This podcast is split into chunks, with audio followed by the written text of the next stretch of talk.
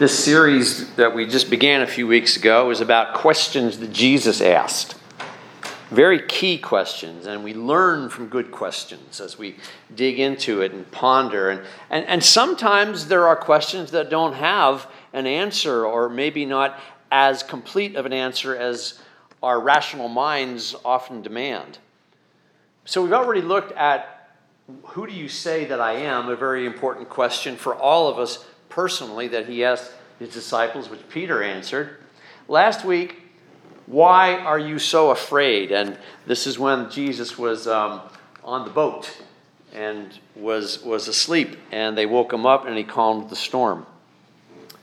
And today, this question: do you see this woman?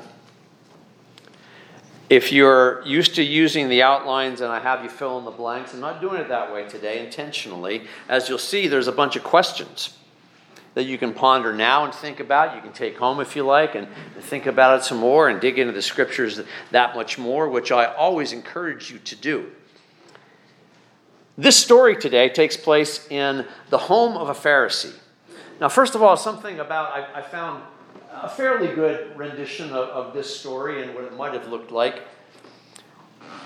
Put yourself into the, what we'd call now, the dining room of this home. Because it was a Pharisee, it was probably a better than average home. Not that all the Pharisees were rich, but they were usually, we might even call them today, maybe upper middle class, better than average kind of home. And because of that, they were able to have a larger home, which is no different today. Usually people that have the biggest homes have the largest income to be able to afford those homes. So they're able to invite numerous guests to their home. And the Pharisee did that. Now, in this home, there would be a table, of course, for all the food, but it wouldn't be the way we would think of it now. The table sat much lower. And so it says here that Jesus was reclining at the table. That just means there's cushions around the table. You sit down and you sort of have your feet behind you and you lean and you... It doesn't sound very comfortable to me, but that was the way they would serve, especially, something very special like this. So it was a dinner that Jesus was invited to. Now, one other thing to keep in mind is when there was a dinner happening, and we'll call it a banquet, word would spread in the local community because the servants of the Pharisee or his wife or whoever was buying the food would go to the market. And then, oh, you're getting all this food. Why? Oh, because we're having a dinner. Oh, who's coming? Jesus is coming. And that would be a reasonable conclusion to make. That's how word would spread. They didn't put something on Facebook and say, Jesus is coming tonight. So they just would get word in different ways about what was happening in the community. So one of the things that took place in an average dinner or banquet for anyone was that as people knew that there was a banquet happening, the poor people would gather near that home. And this was standard or somewhat expected even. So no one was going to be offended, including the Pharisee, that there was going to be some poor people nearby. Now they knew their place. So those at the table in the dinner, the banquet, were the invited guests only. And there was a seating order also. And it was very significant of where your assigned seat was in relation to the host of the banquet. And Jesus talks about that in some of his teaching and his parables. Then there was also, as you see here, there was people standing on the perimeter in the room. They may have been others that were welcome to come. They may have been friends or associates, family of the invited guests who got to sit at the table. And in this case, Jesus' disciples, other Pharisees who may have been curious about Jesus. And also, if they were allowed in at the door, sometimes they were held back, some of those poor people. The reason the poor people came is they're going to put out a pretty nice spread of food, and they're not going to eat it all. And so when the meal was done, they would basically pass the leftovers out to the poor people.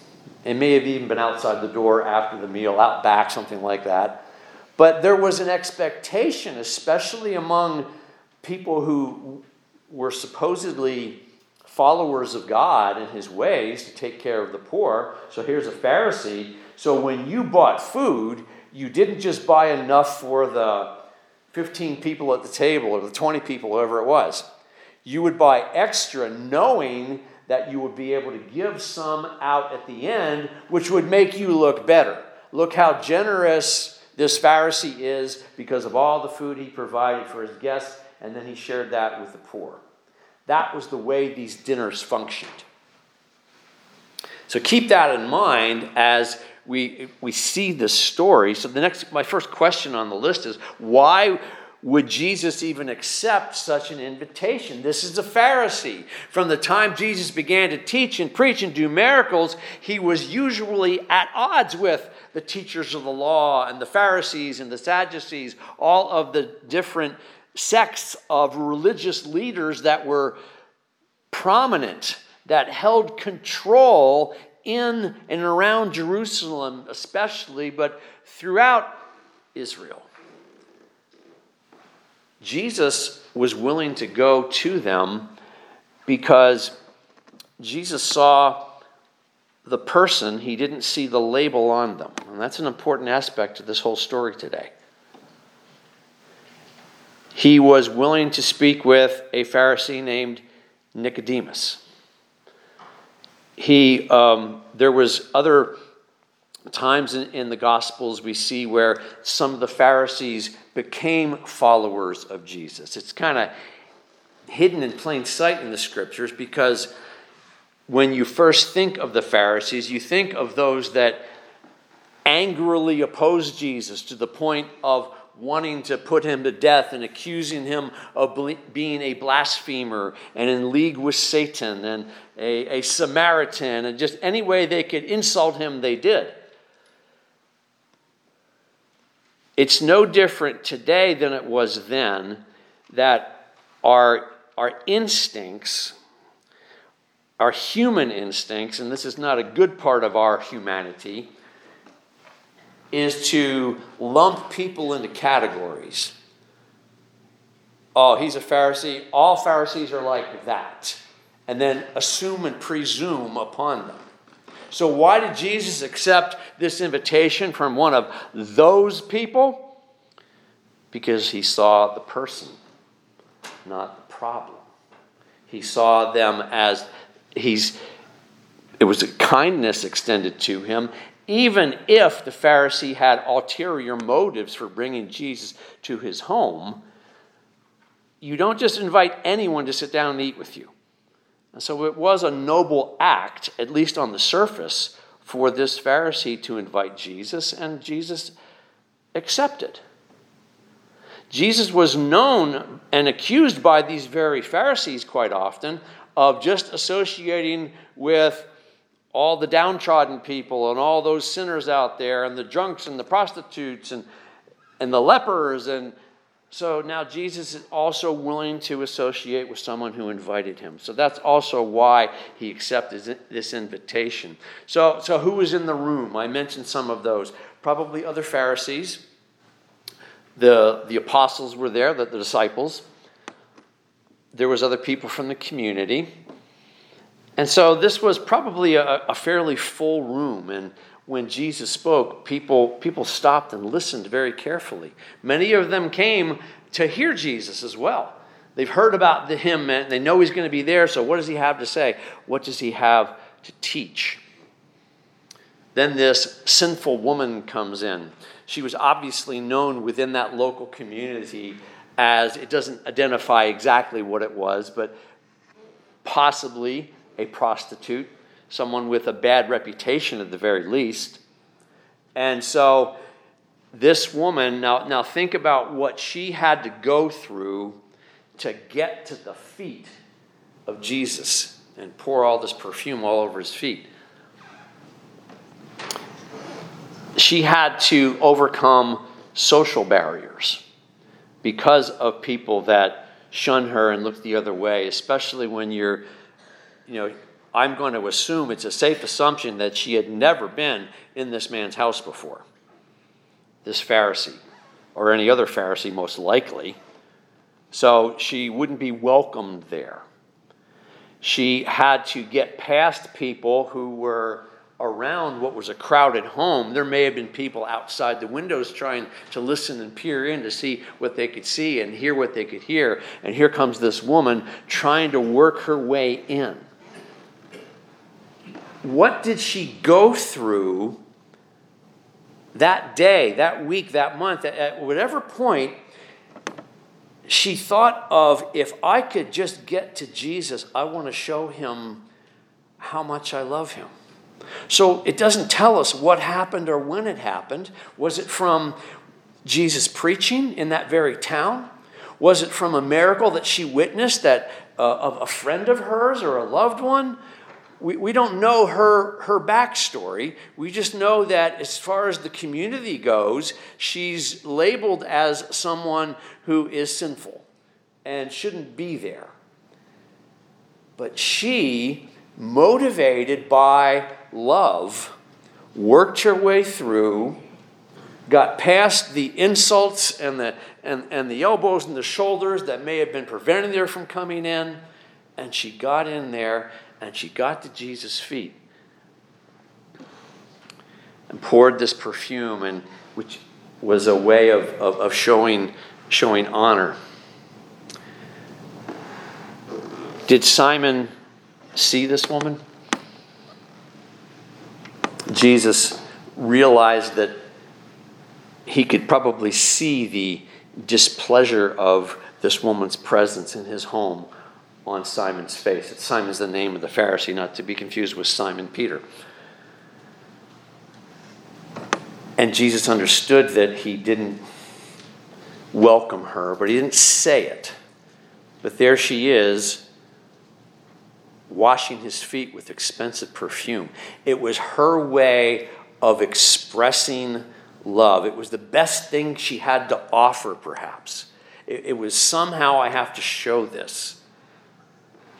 Do you see this woman, Simon? What did Simon see? A problem. A person that he avoids. A person that he speaks out against on a regular basis, or people like her. Did he know her? Did he know her story? Did he ever bother to ask and find out? It's much easier to slap a label on her and say, well, look at what she's done. She's among those people, those sinners, and she is rightly shunned by everyone, including me, and I'm going to set that example. He didn't see her, he saw a problem. Then as Jesus talks about this, he said, I got here and you didn't even wash my feet. And that kind of begs the question. Jesus was invited to the banquet, of course, but was he really welcomed? There are certain welcoming expectations, rituals, practices that you would do when a guest arrives. And even to this day, someone comes to your home, especially this time of year. Hi, come on in. Can I take your coat? Please sit down. You want anything to drink? You do that. Those are expectations of a host for guests in your home. If you were hosting a dinner, you would wash the guest's feet, because feet get dirty. And especially if it is a nicer home, you didn't want dirt tracked all over your house. So that was another reason for yourself to wash feet, perhaps. But this man apparently didn't bother to have Jesus welcomed to that extent. So he was invited, but was he really welcomed? But here this woman is taking expensive perfume and washing his feet. And then it says this, that Jesus acknowledged her great love. Let's go back to that verse in 47. Therefore I tell you, because of what she's done for him, her many sins have been forgiven, as her great love has shown. But whoever has been forgiven little loves little. So that brief little parable he told in response to Simon's displeasure with that woman being in his house, about someone owed a lot of money versus a little bit, and they're both, the debt is forgiven. Which one is more thankful? Which one is going to really show love to the one who forgave the debt? And Simon said, well, I suppose the one who owes more. Here comes this, quote, sinful woman, and she's been forgiven. Jesus says there, now look at that again. Her sins have been forgiven as her great love has shown. So the next question is, when was she forgiven? It almost seems like it already happened. She had already experienced something from Jesus that changed her so much that she took the most expensive thing in her home and wanted to honor him in some way. Was it the best way, the most appropriate way? Sure it was, because it came from her heart. I've been thinking about this a lot just in recent days, and yesterday as I went up to visit my daughter in upstate New York yesterday, and Friday night and yesterday. And as we were driving up, Linda and I were talking about how hard it is to love people. And there's just been some challenges in our lives recently, but and I said, yeah, sometimes I'm pretty hard to love too. Expression of love in our lives is rarely ideal. It can be sometimes messy, but it's still love, and it's still needed. So we see another story where there was a woman that anointed Jesus' feet with oil just before he would go to the cross. But other than that, we don't see this. It doesn't tell us anywhere in the law of Moses, as these people would be wanting to follow through and obey the laws, that the best way to show love for God or his servant is to pour oil or perfume on his feet. No, that doesn't say that. Okay? So she's not following the rules, let's put it that way. And yet, what Jesus sees is not wasteful spending, as Judas pointed out in another, this same story being retold in one of the other Gospels. What Jesus sees is a person who is showing her love and a person who is showing gratitude for being forgiven. And he accepts it. As I was preparing for this, it occurred to me, where else do we see something similar in all of Jesus' many encounters that are recorded in Matthew, Mark, and Luke, and John with people? Where else do we see Jesus acknowledging love? And notice here it says great love. Well, the answer is, I couldn't find any. Jesus, of course, spoke and taught at great length about how to love and what love is and what love isn't, and encourages love and people. He says how much he loved people, but specifically saying, identifying a person as expressing great love to Jesus. Many times there's faith in Jesus, and that's important too, of course. But this story stands on its own.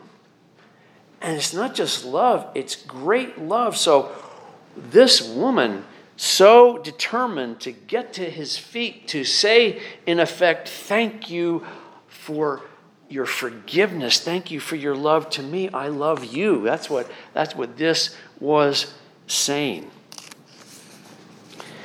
It was the indicator to Jesus that he was forgiven. It was that love that she already embraced. And then, so why did Jesus go on to say to her then, your sins are forgiven? Because when it says there in 47, it's past tense. Her many sins have been forgiven, according to her faith, which is the last verse of this particular story. So why does Jesus go on to say your sins are forgiven? Because we need that affirmation from God. The cross of Jesus Christ, the death of the Son of God on that cross, the suffering he experienced, the pathway into death that he went willingly for everyone. For all of us sitting here today, it is past tense. We are forgiven. But we need to acknowledge it, accept it, believe it. That's the most important thing. Believe that it's true. Believe that it matters. Believe that applies to me in my life. It's all ready to go. It's right there. Just turn and receive what's already happened for you. And this woman had already done that, and even though this is before Jesus went to the cross, which is interesting. One of the reasons I chose the passages from the Psalms today about forgiveness is to show that God has always been about forgiveness. But, depending upon which particular theological road you want to follow, there are some who would say, well, forgiveness didn't happen for anybody until Jesus died on the cross. And yet, God's always been about forgiveness. It talks about that in the Psalms. David experienced that himself for his great sin and great sins. He was indeed forgiven. So, and this woman here, and you might say, okay, because David went and he went to the temple, and there was a sacrifice offered on behalf of his sins, so the blood of the Lamb was given, and now he's forgiven, which was only temporary, looking forward to the time Jesus would come and die. Now, I'm not saying all that isn't true or helpful or important, but what I am saying is God has always been about forgiveness. There's nothing here that says that this woman first went to the temple, offered a sacrifice, her sins are forgiven, now technically there's been blood spent on her behalf, and now she's okay with God. Nope. Jesus just acknowledges her love. The way to God is much more open than our theologies make it. And yes, Jesus is the center. Yes, he did indeed have to die. Yes, he was the ultimate and final sacrifice for all of us, and his blood mattered. But having access to that gift is much more open, I believe, then quite often we make it. And it may not look like the way that we teach. I mentioned about the youth from the Bushkill Church that accepted Jesus last night. I wasn't there. I'm going to assume there was some sort of invitation given for a moment to pray, to raise your hand, to come forward. I wasn't there to know exactly how it happened. That's a good thing. It's an acknowledgement that yes, this forgiveness is for me too, and I'm going to pray for those young lives and lead them further along in what they began last night. But that's not the only way it happens. Sometimes it happens from a broken woman who can't think of anything better to do but to take the most expensive thing she has and make a big mess and a scene in the home of a Pharisee. And Jesus says, wow, look at her great love. Isn't that awesome? And then Jesus wraps this up with the words in verse 50. Your faith has saved you. Go in peace. He says the same thing when people have been healed. It was your faith that healed you. And this is important, and here specifically about forgiveness, it is understanding that we have the opportunity right now within us. You don't have to go somewhere and do something else to access what God has already given to us in Christ. It is always a prayer of faith away. It is always there for us to acknowledge once again that we are indeed forgiven. And that's the encouraging words when Jesus said to her, your sins are forgiven. Not that they weren't forgiven before he said that, but a reminder that, yes, this you are forgiven is your faith. And here, going back to theology, all right? So she did this before his death on the cross. So in effect, God is looking ahead to what Jesus was going to do and forgave her, just like he did anyone else born before the cross. And then everyone after, we look back. And that's why the cross is the center of all human history. And those are good ways of describing it, but I don't want to get lost in the technicality of it, because then we develop systems that say, here's how you have to do it. No, I think God knows the heart. He knew the heart of a broken woman who was just thankful and expressed that to him. And so what is the connection between love, forgiveness, and faith? Love and forgiveness are so vital, not just between us and God, but between us and our spouse, our mother, our child, our brother, our sister, our friend, anyone. If we say or believe that we love someone, but at any point refuse forgiveness, refuse to extend forgiveness, or sometimes refuse to receive forgiveness, then we are kind of shutting down what love is all about. If love isn't applied in forgiveness, then love's pretty empty, because we are all broken. We are all in need of a change, of a better way to be, and that being is expressed to us in Jesus as the ultimate sacrifice of giving himself for us, and then we can follow in that by dying to ourselves and then give for the sake of the other. And sometimes that doesn't feel good at first, because the human nature wants us to get even. The human nature feels a right to be angry, or to just slap the label on, keep them in that group, and shun them indefinitely. That's what Simon would have been quite satisfied to do with that woman until Jesus came into his home and acknowledge her love and her forgiveness, or the fact that she was forgiven.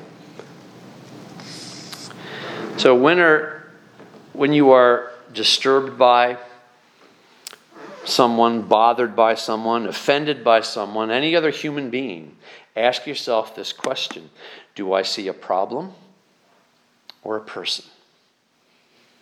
Seeing the problem is easy.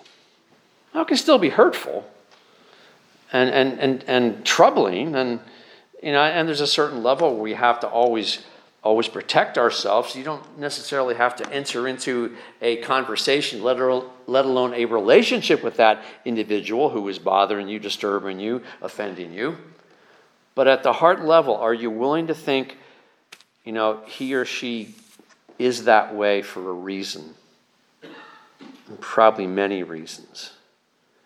And just the willingness to start considering that. Because then you are beginning to see the person and not seeing the person as just a problem. And that is an ongoing challenge for us, isn't it? In a world that just loves to divide and to put people into those boxes and segments and keep them there, that's easy. But to have the willingness, and when the opportunity comes, the time to sit and to listen and to consider and to find out their story, then the sinful woman becomes a woman with a name and a story. And this is one of many people in Scripture. I wish the Scripture writers would have given us their name. I'd like to say her name was Martha or whoever, you know. But it's a person. And they matter to God because they too were created in His image and are image bearers of God, broken as they are. And they need to know that forgiveness has happened for them too. But if they don't see love in the people who are claiming and singing about how grateful we are that we're forgiven, then what hope do they have? They need to see love and forgiveness in action in us so they can begin to receive it in themselves. That's how we can see people. Let's pray. Jesus, may we be found faithful in seeing people for who they are, to learn about them, and to love them there as hard as it may be, to see them as you see them. Amen.